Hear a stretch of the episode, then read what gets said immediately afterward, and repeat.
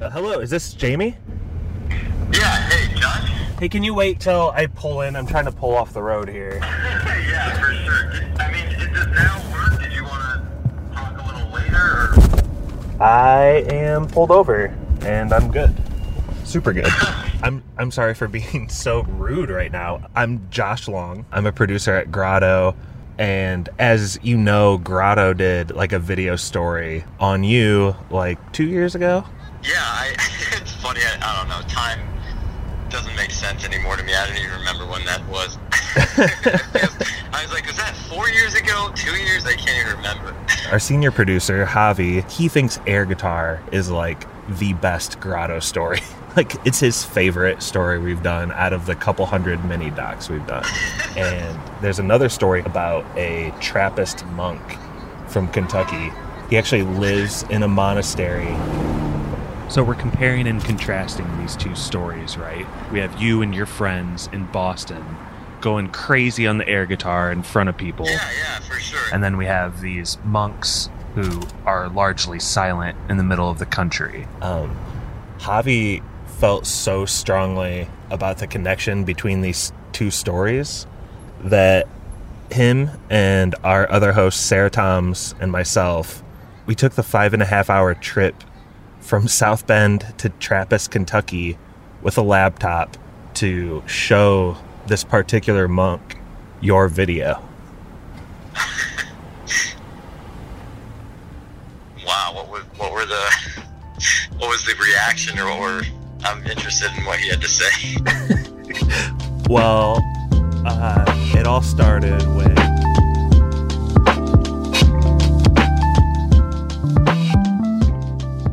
Welcome to Good and Decent, a podcast by Grotto Network.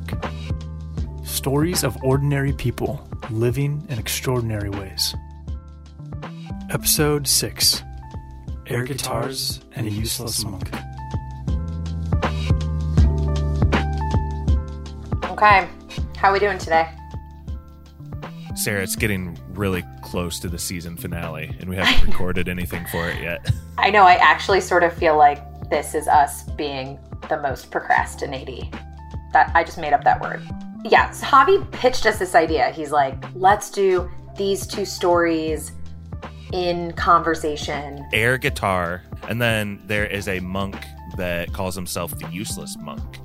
And for some reason, those juxtaposing images create some sort of seamless story in Javi's yes. mind. Cl- a clear arc for the season finale of a podcast, obviously.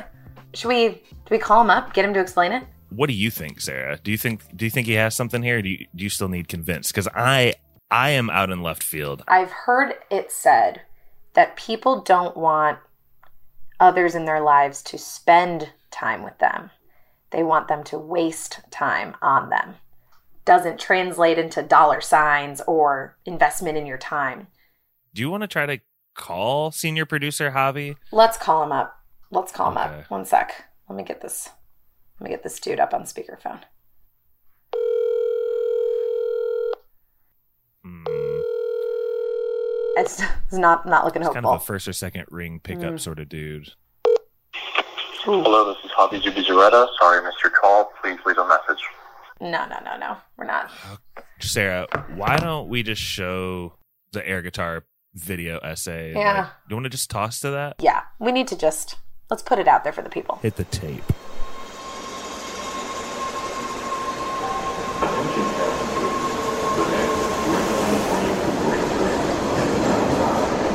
We find ourselves in the Boston subway system. Tiled walls, drab lighting, nothing too inspiring to look at. But leaping onto the platform, decked out in gold lame, white denim, and black muscle shirts, are three men pretending to play the guitar.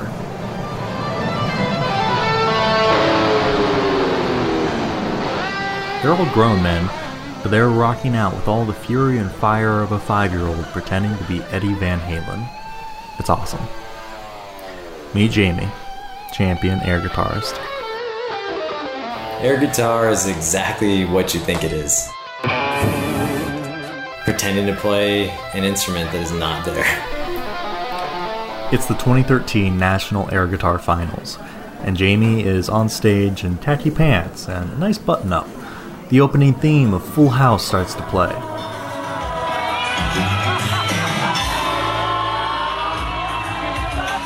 He does a massive headbang, his wig flies off his head.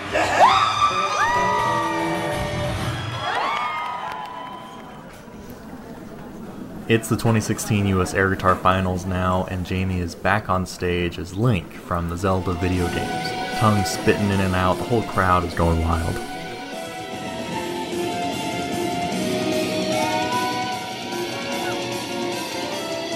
I like to say that it's like you graduated from your parents' basement and now we're playing on stage in front of a live audience. People always ask, so what are they looking for? How does how do you even win? We look for three things. The first is technical merit. You don't have to know the notes you're playing, but at least make it look like it matches the music.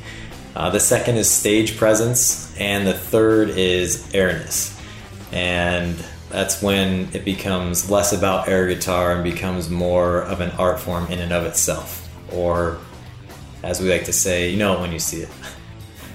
I think Vlad D M Whaler said it best, and he said, if you get mad that you lost at air guitar, that's when you really lose.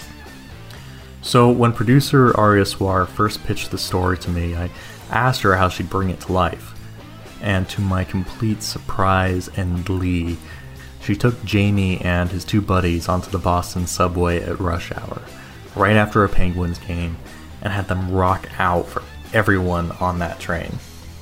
So imagine a crowded car, hockey fans and commuters crammed together, and a man in dirty white jeans so tight they might as well be painted on is on his knees and then on his back, wailing on an air guitar, all while the stereo plays hair metal from the eighties.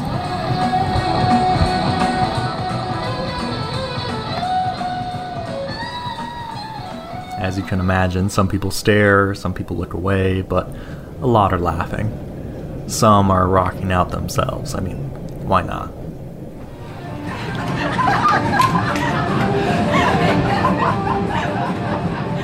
Jamie introduces us to one of his air guitaring friends. He's got big sunglasses, a Hawaiian shirt over his slim frame, and a white captain's hat on his head.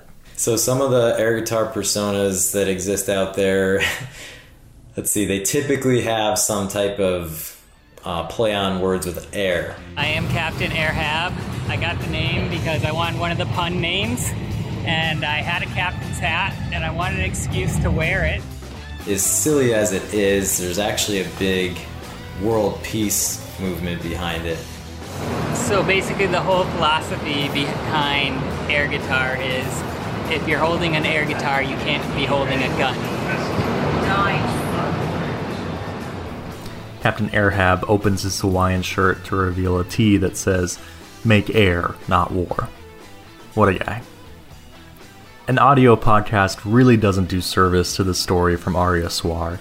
Watching these three friends rock out so hard, so ridiculously, so joyfully on the trains in Boston is guaranteed to put a smile on your face. Be sure to check it out on our Grotto Network YouTube channel. These guys are fully committed, even if others think they should be committed. But they are rocking out for the sake of rocking out, and it's bringing them so much joy. It's totally rad.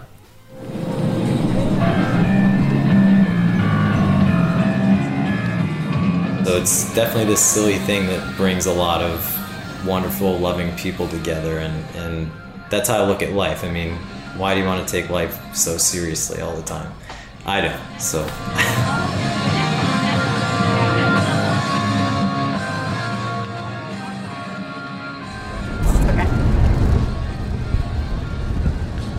Javi, where in the world are we? Uh, so we are on a we are on a highway from Mexico, Indiana, nearing Peru, Indiana, on our way to Kentucky. And we're in a we're in a physical space together. We are in a car together with our producer Josh Long. Hi, Josh. Are we allowed to talk about that? No, don't talk about Josh.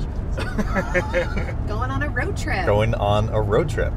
This is the first time the three of us have been in a space together for work. I feel like we're doing pretty well. It's been pretty seamless. Yeah, Conversation's flowing. We're only an hour and a half into the drive. We've got four hours more to go. So talk to me about air guitarists and why you like them. You mean why do I like the greatest video that Grotto Network has ever put forward about some rad air guitarists in the Boston area, such as Captain Airhab, and also they're not afraid of embracing that fully. They're not afraid of looking foolish. They're not afraid of spending time without a clear goal. And at Grotto, as if we can pull the curtains back a little bit, you know, part of our mission is to help young people um, find a greater connection with their spiritual life, with their religious life, and ultimately, you know, find their way back to the church that for many of us who work at Grotto has brought so much fulfillment and joy and, and purpose. Um, and we're passing some like road strip barriers right now, so I apologize for those little, there's one. Um, one more. Yep, yep, okay. In general in, in life, we're we're so concerned with our time having purpose. And I think for for any of us who contemplate what comes next, what's after this life, is if there is something more, how what what does my, you know, the fact that I advanced in my career from this position to that position, or, you know, I was able to, you know, build this muscle and that muscle. I mean, all those things that we get so hell-bent on succeeding and achieving in, does any of it matter? Either in the face of no afterlife or in the face of an afterlife. So that's really big from all these air yeah, guitars. Things are things are getting deep on U S thirty-one South at ten thirty on a Wednesday. I know, right? And there's some dark clouds looming ahead very ominously. So yeah, the skies are about to open up, and we're just talking about talking about death, talking about the meaning of life. Oh, that's a lot, I know. But for me, I I just saw these guys doing something that I just connected with. And then You so- saw you saw another video. And then I saw this other story come to us from Katie Rudder, another fabulous uh, producer for us, about a monk. You know, all that said, I think there's a real similarity in, in the spirit between these two folks and, and how they're finding joy in life. But for Brother Paul, there's a deeper meaning there. And that uselessness in this life speaks to a focus for him um, on the next life and on the spiritual journey that he's undertaken as a monk um, to find a greater meaning. So we're heading down to meet him. We're going to go talk to the guy. We're going to go talk to him. Hopefully it's it's a worthwhile trip, or maybe it won't be, and that'll be the lesson. Maybe it will be a useless trip, and we will have to go back to our bosses and say, yeah, well, I'm worried about this audio being useless with the rain and bumps. um. So we need to we need to probably toss to our Brother Paul. It's one of my favorite stories, so enjoy the radical, uh, tubular, awesome uh, Brother Paul. And we will see you in Kentucky. Here we go.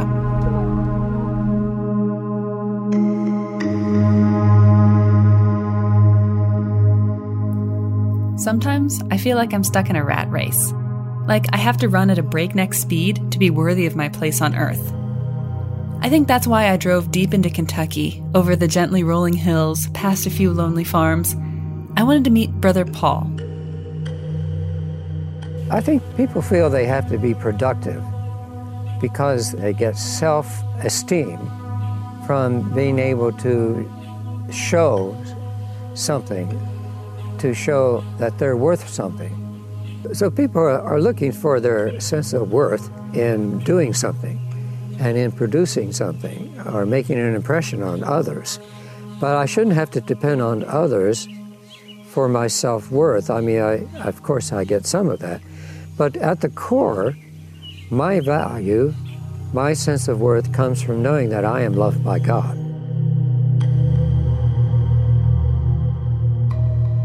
I had to write a poem to explain that. This is called Mad Monk's Life Ambition.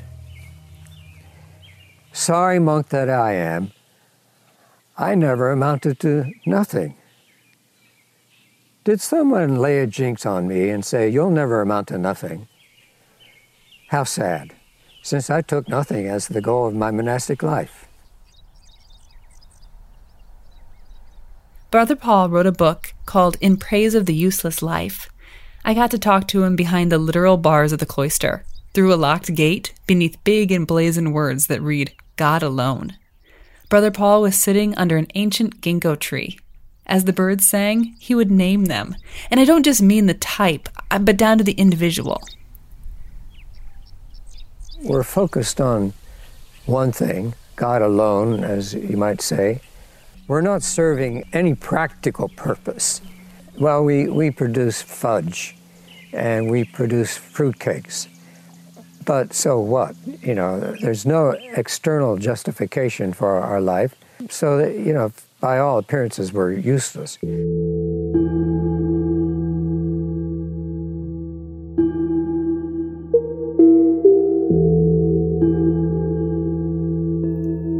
About forty monks live this life, old and young, meeting in their narrow, echo-filled chapel to pray together eight times a day.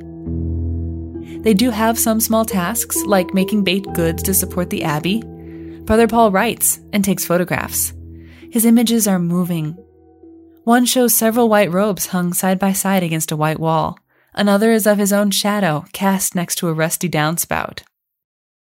Sometimes a photograph will just surprise you, and I, I was... looking out at the rising sun, and I turned around and I saw my shadow on the wall. And then the shadow turns this way and the pipe grows that way. I thought that was kind of curious. After the video wrapped up, a team member at Grotto asked me if Brother Paul sells his photographs.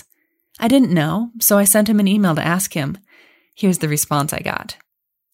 I do sell photographs, but I have no marketing. It all takes place face to face. Not a way to run a business, a good way to avoid being a success.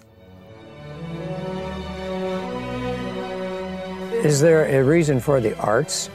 You know, is there a reason to dance? Really, the, the, the purpose of singing is to sing. The purpose of to play is to play. So you live for the sake of life. The daily routine of the monastery eventually levels you to the plateau of your ordinariness. Ambition and striving fade into the background, and life lived in God is sufficient.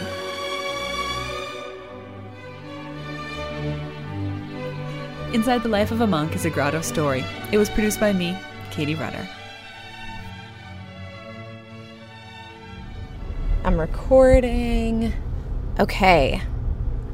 Our map says that we're one point seven miles away, three minutes. So I called up Brother Paul on a landline. Well, it's his landline. I was using a cell phone. And left a message, and he returned my call. And he's pretty a pretty soft-spoken guy on the phone. I think I'm way more excited to see him than he is to meet me. But um, we've only spoken briefly a few times, and so... He, oh, is that it? Oh, that's it. Okay, we just passed the the abbey. He said a red car? Yes, that's him. Okay, he said he was going to be waiting for us in a red car. Oh my gosh, the abbey is gorgeous. It's white. It's a much different car than I expected him to be. To be honest. It's like this sporty little red car. Oh, let's see. Will you roll down my back window? Hello, Brother Paul. Hi, so Brother nice Paul. Nice to meet you. Yeah, nice to meet you. Well, I'm Javi. Javi. Yes, yes. This is Josh. Hi, Hi Josh. And that's Sarah. I'm back. Sarah. Hello. You're taking the back seat. Yeah, we're al- we're already recording you, so. Oh well, I'm not worth that much. We're just diving in. What we're going to do is we're since it's rainy, we'll drive up to Merton's Hermitage. Oh wow. And uh, sit uh, and and uh, out of the rain. Okay. So awesome. just uh, you'll have to follow us. Okay, absolutely. Sounds good. Thank you. Thank you. Oh my gosh. Brother Paul just told us that we are going to, he said it so casually, Merton's Hermitage. Thomas Merton is just an intellectual heavyweight, an incredibly inspiring and thoughtful writer um, who lived as a monk here in Kentucky where we're at. So I know many people who consider their conversions to faith, their deepening in their faith, um, a result of Merton's work. He incorporated a great deal of Eastern and um, non-Catholic writings and thinkers into what he created. And through the years, it's just been, he's just been a huge influence on people. So now we're not even on really a road anymore. There's like some, basically it's just a little path through the grass. And Brother Paul is, ooh, yeah, we're sliding around a little bit. Oh my God. Okay, so as we approach, it's kind of this little white box of a house. Um, I can see a stone chimney coming up the back and a bunch of firewood on the front porch with a little table and two chairs right outside. Uh, the grass in front is all kind of overgrown and, and lush. And a lot of firewood. Wow. Should I try to park there or just where you are? Just where I am? Perfect. Okay, here we go. Okay.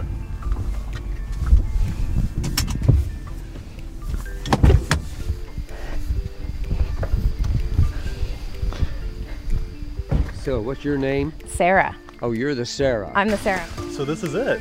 Yeah, I figured it'd be an adventure for you to come up here.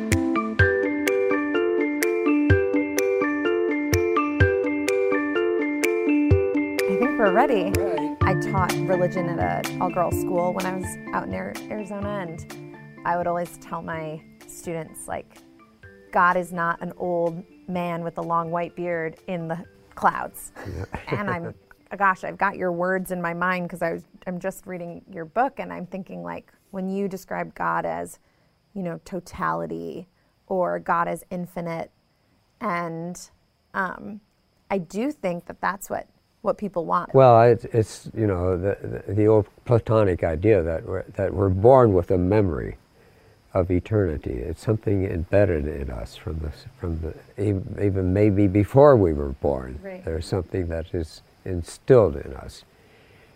A- and um, Emily Dickinson says that, uh, a loss of something ever felt I. F- from first I could recollect, I was bereft of what I did not know, too young for any to suspect that a mourner walked among the children. And so there's this kind of like a gap, there's something missing. Uh, there, there is, uh, she had a negative experience of that original uh, perception of, you know, the fullness.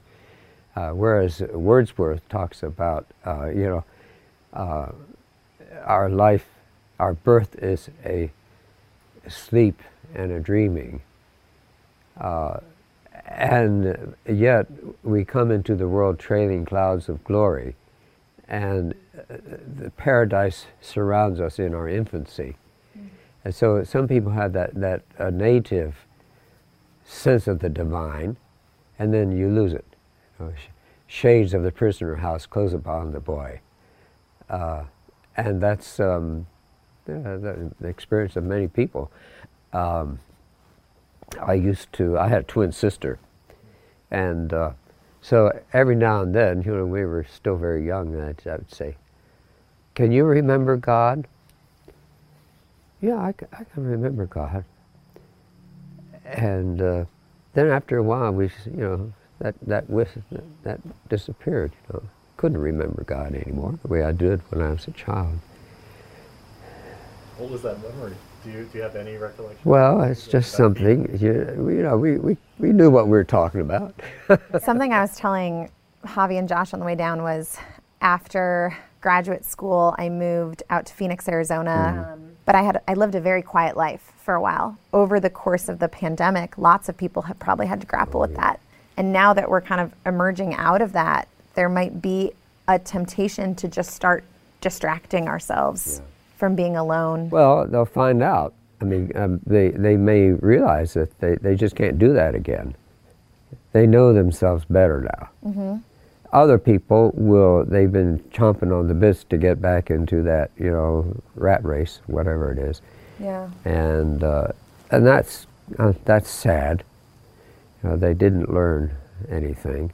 I'm a pretty extroverted person. I like talking to people, and it was pretty deeply unsettling to be quiet with myself to start. But that was actually when I started kind of returning to a little bit of a contemplative practice. I don't know, when you, so when you came to the monastery, is that when you started a meditative practice? Oh no, I was doing that before. Really? Uh, actually, that's what drew me to the monastery, is that uh, I, I started uh, reading the, the Imitation of Christ before I went to bed, and going through a chapter, and just, you know, kind of making it, it really turned into a prayer. Mm.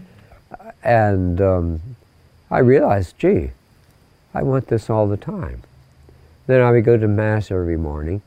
I'm the only, probably the only person in my class that would go to Mass every morning.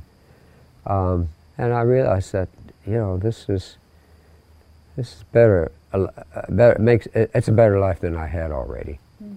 And it could, and life could be all of that, because you know, especially at that high school age, you know, you, no, nobody loves me.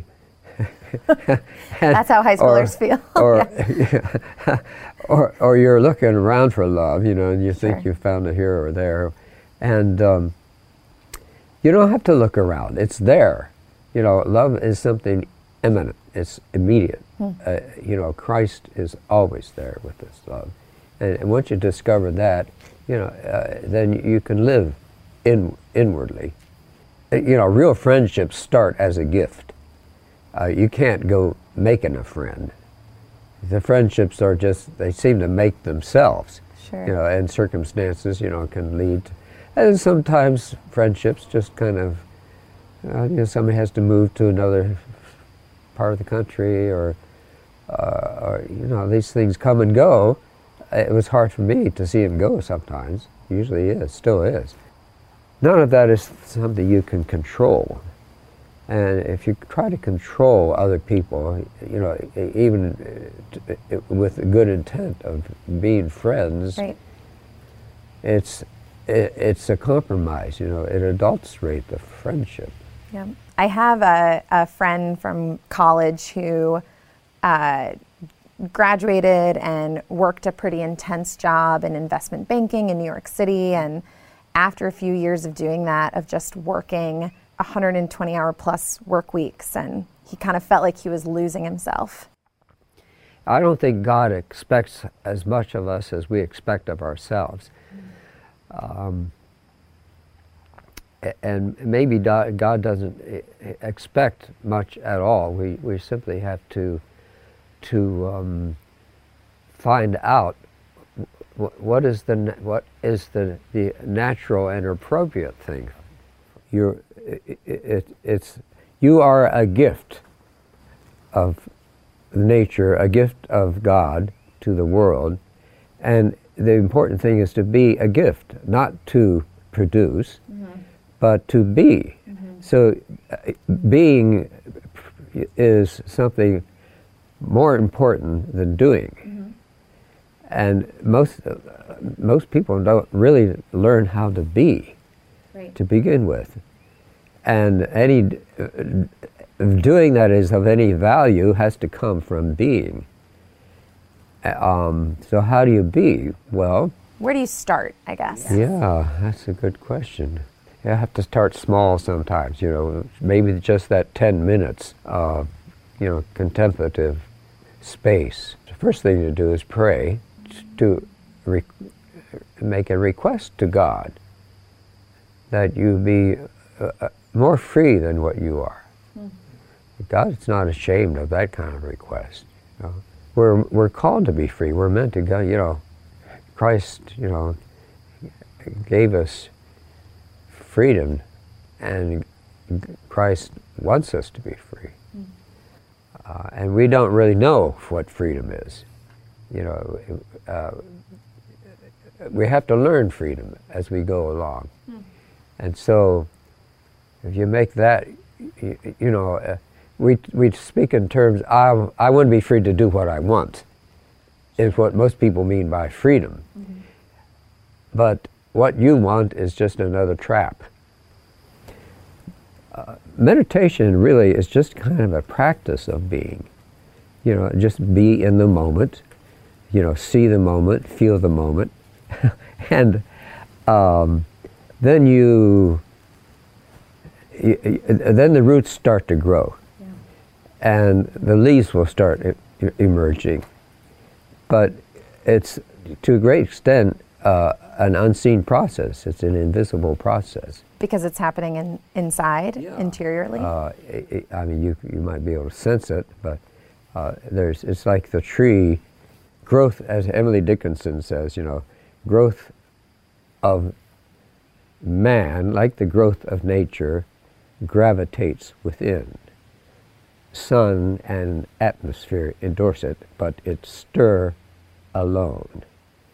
Each its difficult goal achieved by the solitary prowess of a silent life. And then she goes on to, you know, other things. But uh, to me, that, that, that bespeaks the monastic life. Yeah.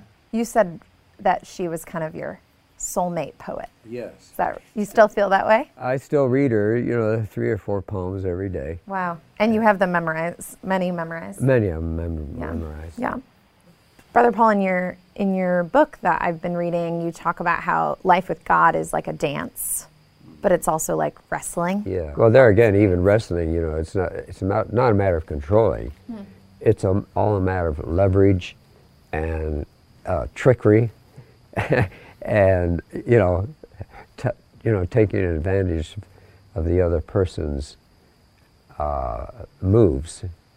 So, uh, not that I've ever wrestled, but I like watching, you know, the collegiate mm. wrestling, the Olympic and stuff. But, um, and I can see, you know, manifestations of strength, but that only happens at certain moments. Most of the time, it's just movement and knowing how to get around another person, and mm-hmm. so more like a dance, oh, really. Yes, yeah. yeah.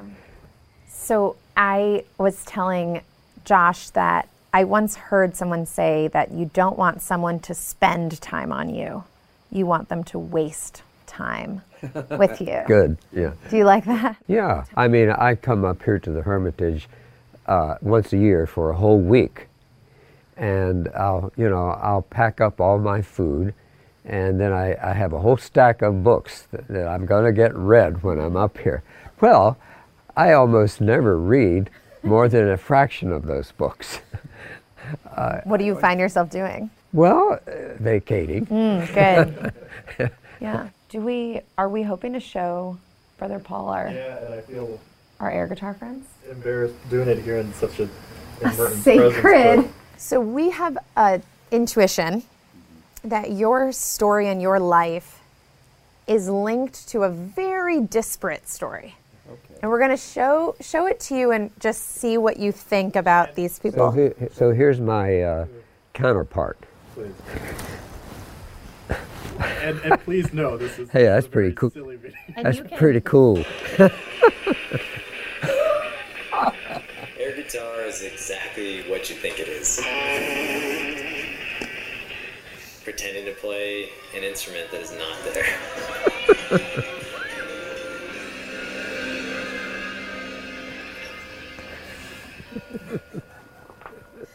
That's hilarious. So what do you think? Oh, yeah. Well, I can see the connection. You can? yeah. You can, because I'm going to be honest, when Javi pitched your you and them to us, our producer, Josh Long, did not get it. He was, I do not see it. I don't see what we're, what are we doing? That's me, by the way. Yeah, he's oh, right here. We're so just you, do you get it yet? I think so. What do you see as... Uh, The, connect, the common link it here. Of, it makes me think of those spontaneous concerts that, you know, that in a marketplace, and then all of a sudden these people start appearing and they do a magnificent piece of music. Uh, it's very entertaining. I'm sure the people on the subway, I, I'd go home to talk about it. Definitely.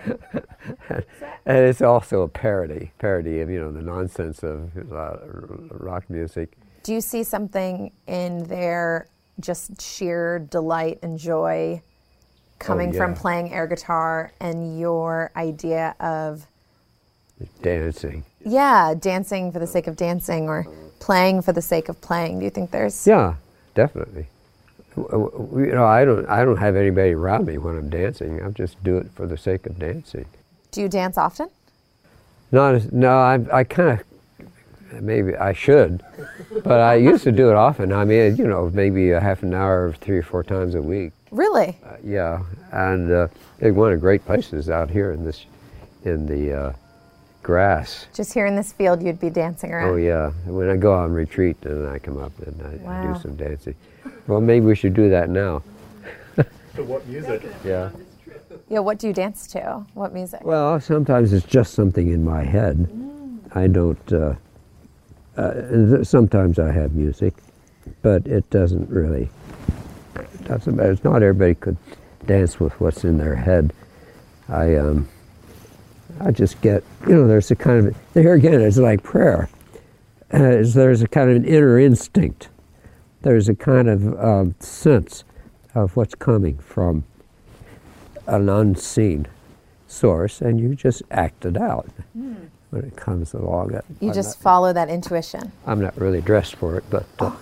so. I think Brother Paul's gonna dance right now for us.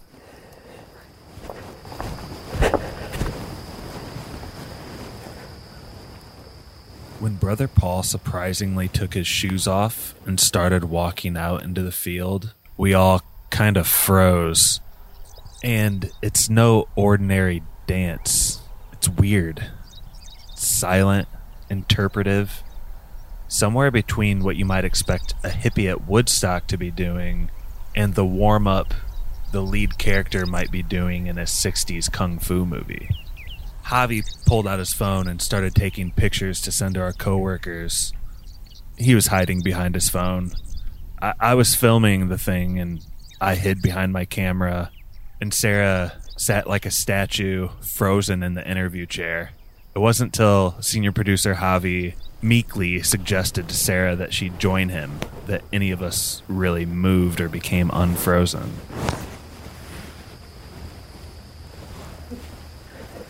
Sarah, you want to? Sure, let me take my shoes off first. I gotta be like Brother Paul. Oh my gosh. Well, didn't think this would happen when we started a podcast.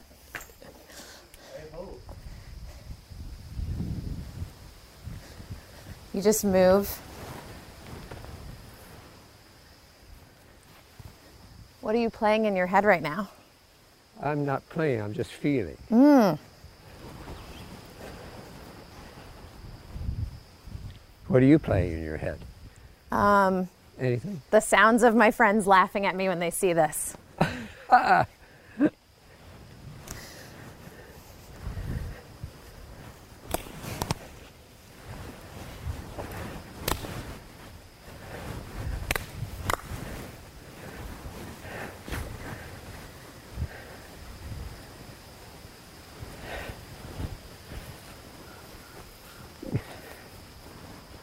Good way to get to breathing.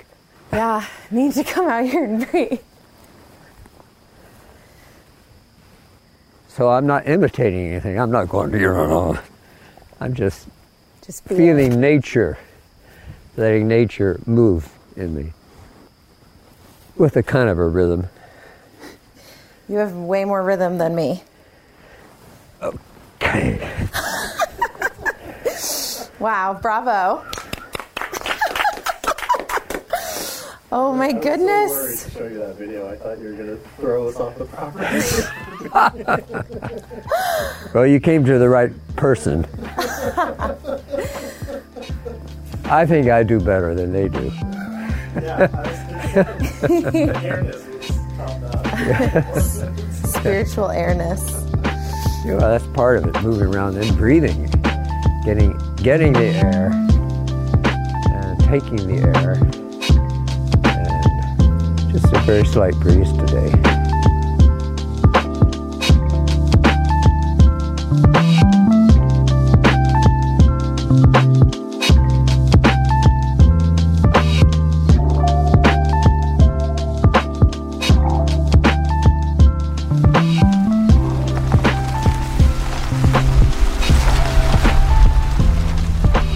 On the front step of Thomas Merton, I mean, if not a saint currently, correct me if I'm wrong, I could be wrong. Yeah, gonna be one. Going to be a saint, so like that is a high place.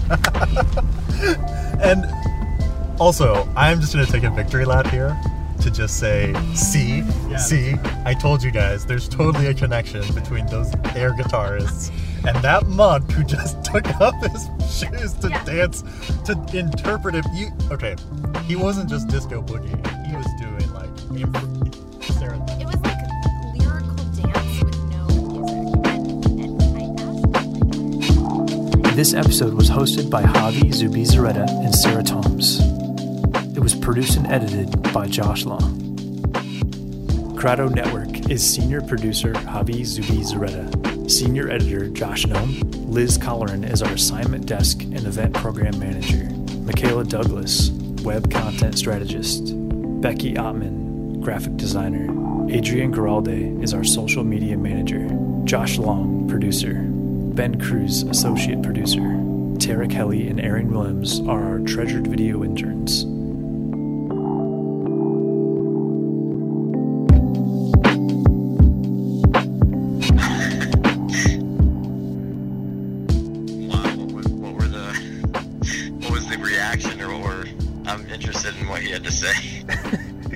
He loved it. He was laughing, and honestly, I think your video inspired him in this weird way. He ended up taking off his shoes, walking into the wet grass, and doing interpretive dance, like spurned on by nothing.